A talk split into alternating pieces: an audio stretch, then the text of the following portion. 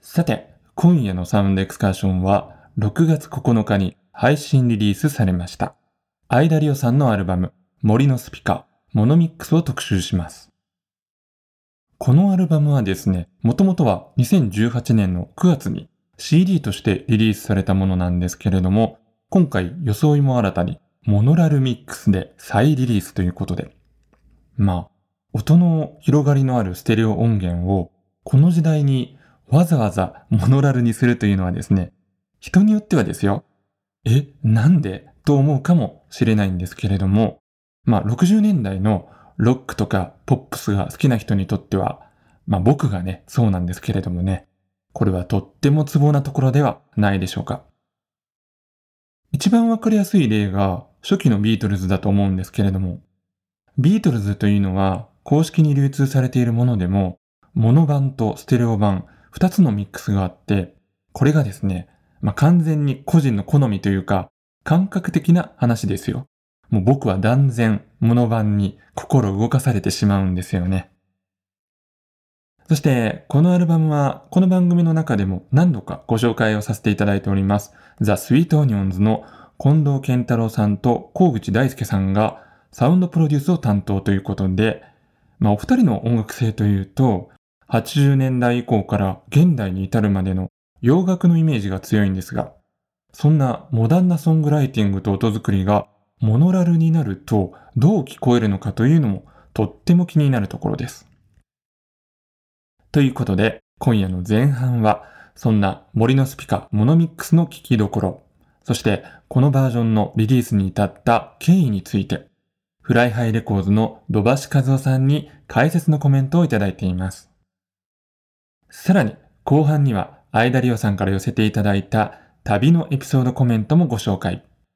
こちらもですね、あの、最初に CD がリリースされた時のキラキラとしたアーティストイメージとはまたちょっと違った相田さんの別の一面を垣間見ることができる素敵なお話でして。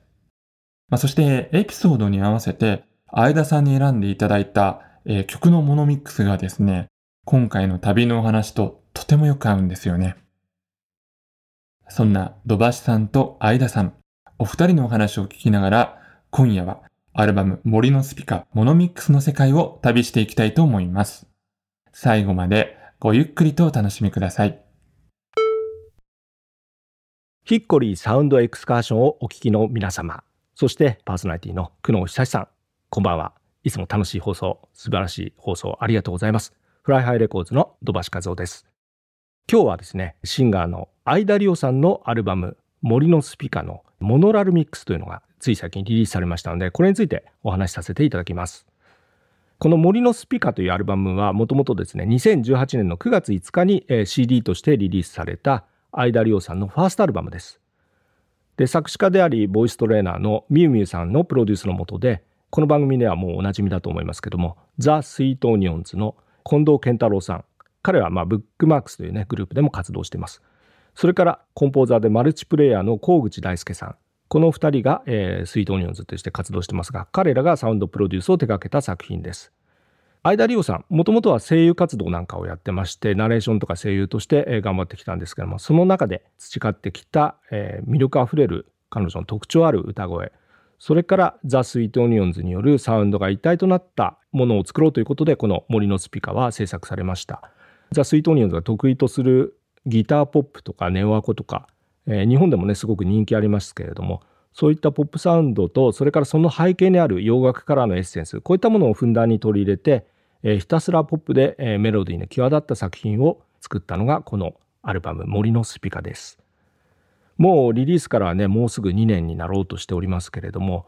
実は今年のまあこの新型コロナウイルスの影響でですね私たちの Fly High Records というレーベル自体もですね全くもう身動きが取れなくなりましてですね本当に活動できない時間が長く続いていました。まあ本当に新たなね例えばレコーディングをするということとかあとプロモーションをすることそれから、えー、CD ショップ自体もね営業が止まってたりあと当然ライブもできませんのでこういった中で本当にこの CD とかを販売するルートなんかも閉ざされてしまいましてですね文字通り自粛するしかないというここ数ヶ月だったんですけどもで、まあそんな中で私もやることがないので、時間がありましたので、ちょっと普段できないことをやってみようかなと思いつきまして、それで自宅でパソコンの Mac に向かってですね、いろいろなんか始めた時に、ちょっとモノラルミックスというのの実験をしてみようかなと思いつきました。で、よくレコーディングエンジニアさんとお仕事をするとですね、モノラルミックスっていうのはすごく難しいから、できればやりたくないですっていうね、お話をよくされたことが昔からありまして、で、僕はエンジニアではないので、なんでそれが難しいのかなっていうことがいまいちわからないでいたんですけれども、今回時間があったので、そのなぜかという理由をですね、ちょっと自分で突き止めてみたくなりまして、それでいろいろパソコンをいじって音を聞いていたんですね。え具体的に言うと、例えばね、えー、と普通聞いてる音源っていうのは、ステレオミックスといって、右と左のね、2チャンネルから音が流れてきてというものだと思うんですけども、この右と左の2チャンネル、え、左右のバランスの中でですね、どの音をどの位置に置くかってことがすごく重要で、まあ、トラックダウンする時にはまさにそこから始めると思うんですけども、えー、それによって音というのは全然変わってきてしまってその右と左の広がりで表現できたものが今度は実はモノラルになるともっと難しくなって真ん中に一つだけになってしまうんですね。要するに1チャンネル。そうするとその音の広がりで表現できたものができなくなるんですよ。と例えばねステレオミックスのものをそのままモノラルにしてしまうとこれまで聞こえてた音がね聞こえなくなるってことがね実はあったりします。中でも例えばボーカルとかにかかってるリバーブエコー感ですね。ああいったリバーブ感とかあと音のその右と左の定位と言いますけども置く場所その広がりを、え持たせることによって作られていた例えばコーラスの声とかねあと低音部の音こういったものが、えー、ステレオからモノラルに単純に変えただけだと消えてしまって全然イメージが変わってしまうってことが結構あります。でそのあたりを今回は音の帯域ごとにちょっと個別に補正しながら、えー、作業っていうのをしてみました。でそれでなんとなくまあモノラルミックスは難しいんだなっていうその理由が見えてきたんでそれで今度は自分なりにちょっとこういうのを作ってみようかということでモノラルミックス作りのまあ実験というか遊びなんですけどもそういったものを始めてそれで一応まあこのぐらいだったらほぼ自分の考えたのに近いかなぐらいの形になったところで一度、えー、先ほどのザ・スイートニオンズの近藤健太郎さんに送ってですねちょっと反応を見たんですよ。そしたら近藤さんからは予想以上にいい反応をいただいてで近藤さんの方から今度はせっかくだからこれあのアルバム全曲作って配信リリースしてみたらどうですかっていう話をいただきましてそれでリリースに至ったということなんですけども。まあ曲によっても違うんですけども今日ご紹介させていただくのはねこのアルバムの中から「すすめスタートスタッカートっていうリードトラックなんですけども。これに関しては本当に例えば中期から後期にかけてのビートルズとかのモノラルミックスみたいなちょっと荒々しさがあってそれで重低音がしっかり出てるとでそことのキュートな相田理央さんのボーカルとの対比この辺を大切にしながら作ってみましたで普段聴いてるねステレオミックスとはまた違った世界観があると思いますので、えー、もし持ってらっしゃる方は是非 CD と今回の配信のモノミックスと聞き比べていただけたら面白いかと思います。それではお聴きください。6月の9日に配信限定でリリースしました相田亮さんの最新アルバム森のスピカモノミックスからすすめスタートスタッカート Fly High Records の土橋一夫でした。ヒッコリーサウンドエクスカージョンヒッコリー、久野久志がお送りしています。サウンドエクスカーション。今夜は、アイダリオさんのアルバム、森のスピカ、モノミックスを特集しています。さあ、後半は、アイダリオさんからのボイスメッセージ。岩手県の平泉、原美系の旅エピソードです。ヒッコリー、サウンドエクスカーションをお聞きの皆様、こんばんは。シンガーのアイダリオです。えー、今夜私がお話しするのは、2015年12月の岩手旅行の思い出です。5年前なんですね。ちゃんと写真から遡ってきたんですけれども、びっくりしました。この旅はですね、初めて夜行バスに乗って行った旅で、8時間くらい多分かかったと思うんですけれども、夜11時に東京を出発して、朝の7時くらいに岩手県一ノ関っていう駅に到着したのかな。当時はですね、まあなんかいろいろと辛い出来事が重なった時期でもありまして、突発的に遠くに行きたくなって結婚した旅でした。で、旅の一番の目的っていうのが、中尊寺金色堂を拝観することでした。実は私、大学では日本文学を専攻してまして、松尾芭蕉が大好きで、卒論も芭蕉で書いていたっていうこともあって、皆さん、教科書で目にしたことがあるんじゃないかなと思うんですが、サミダレの振り残してや光堂の句でも知られる金色堂をぜひ見たくて、そういう感じで行きたいところとか、やりたいこと、食べたいものは大まかに決めてたんですけれども、タイムスケジュールはとてもざっくりしておりまして、先ほども言った通り朝の7時に一ノ関という駅に到着したんですが、平泉にっていうところにあるんですね。平泉っていうところに中尊寺金色堂とかあるので、電車移動しまして、お昼くらいだったらおそらく巡回バスとかレンタサイクルとかも利用できたんですが、もう完全に朝でしたので 参拝開始も8時半からとかでだいぶ余裕があって、駅からはかなり歩いた記憶があるんですが、時間もあるしと思って歩きましたね。結果これが本当に行ってよかったです。金色堂をしばらく眺めてたんですけど、もう涙が溢れてきて、なんかこう自分の行きたいと思ったところに実際に来られた、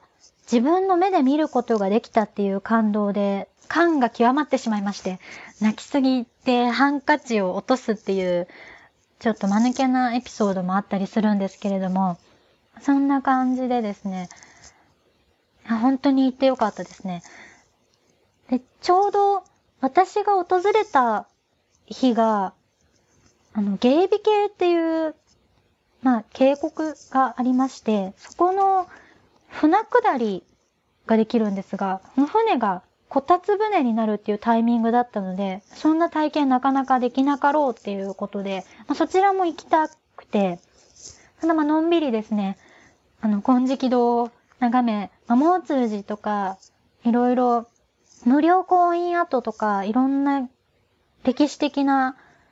ちょっとスポットがたくさんありまして、のんびりのんびり巡って、もうお昼も岩手の特産品とかを、まあ、コンビニで買ってですね、のんびり食べながら行ってたら、まあ、電車が1時間に2本くらいしかないんですね。で、まあ、中高大学の10年間、鹿児島に住んでたので、電車の少なさっていうのはちょっと考えれば予想できたことなんですけど、何も決めてなかったという。でもまた運よく電車にも間に合いまして、芸美系に到着したんですけれども、これもまた結論からなんですが、本当に行ってよかったですね。ゲストハウスで船頭さんとかお土産屋さんが話しかけてくださって、東京から来たのとか、で、声優とか歌の仕事を、まあ、ちょろっとしててみたいな話をしたら、記念に写真を撮りたいって言ってくださって、で、芸美系のイメージソングとか、ゆるキャラとかいつかできたら声とか頼もうかななんて言ってくださったりして、まあ、そんなこともあり、で、船下りでもですね、一緒に乗り合わせたおじさまが、鯉の餌を買ってくださったり、で鯉に餌をあげたりですね、友達連れのマダムとお友達になってアドレスを交換したり、とかまあそういう出会いが結構ありまして、一人で行ったんですけど、まあ全然寂しくなくて、逆に心にいっぱい温かいものを詰め込んでもらうような旅でしたね。で、食べたいものっていうのも、あの、一ノ関お餅料理が有名っていうことで、お餅が9種類ぐらいかな、お重に、まあ、いろんな味付けのお餅が乗ってるお重を食べたりとか、もう、まあ、すごい運よくちゃんとできまして、もう、なんかほんと行き当たりばったりだったんですけれども、すごくいい旅になりましたね。え、取り留めのないトークになってしまったんですけれども、まあ本当に小さなことでもですね、自分の願いを叶えるっていうのは、すごく大きな糧になるなっていうのを実感した旅でもあって、今でも5年前なんですけど、こうやってお話しするくらい記憶に残っている旅です。リスナーの皆さんも行ってみたいところとかもし思い描くものがあったらですね、時間とか金銭的なものが許す限りで、どんどん行ってみてほしいなと思います。偉そうかな大丈夫ですかねそして今回、今もしまた旅をするならと考えて、私結構ドタバタ、行き当たりばったりで旅してたんですけれども、旅ならではの、いつもよりもゆったり時間が流れていく感じ、優しい時間を思い浮かべて、森のスピカのモノミックスバージョンより、サブリナという曲をお楽しみいただければと思います。それでは、どうぞお聴きください。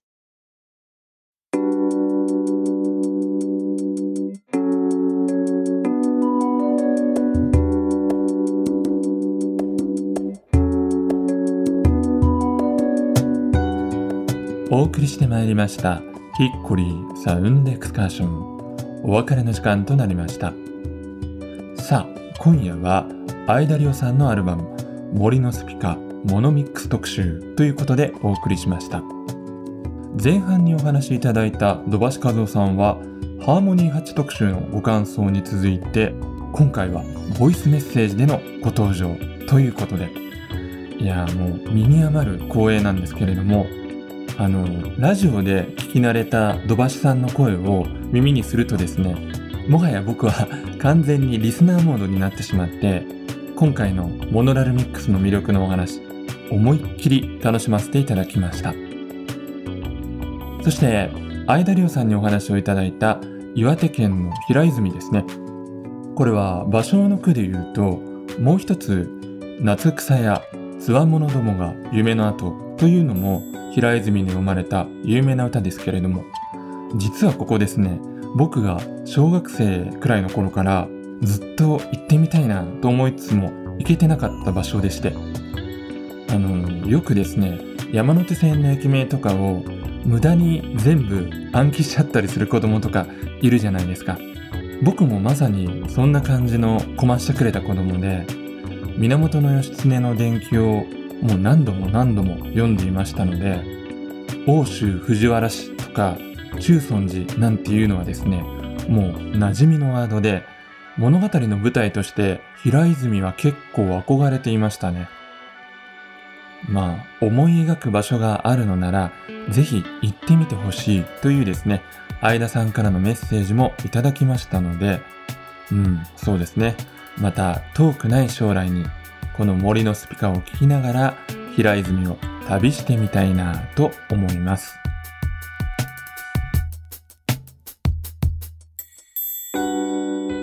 それでは来週も同じ時間に旅をしましょう。ヒッコリーサウンドエクスカーション。ナビゲーターは久野久志でした。バイバイ。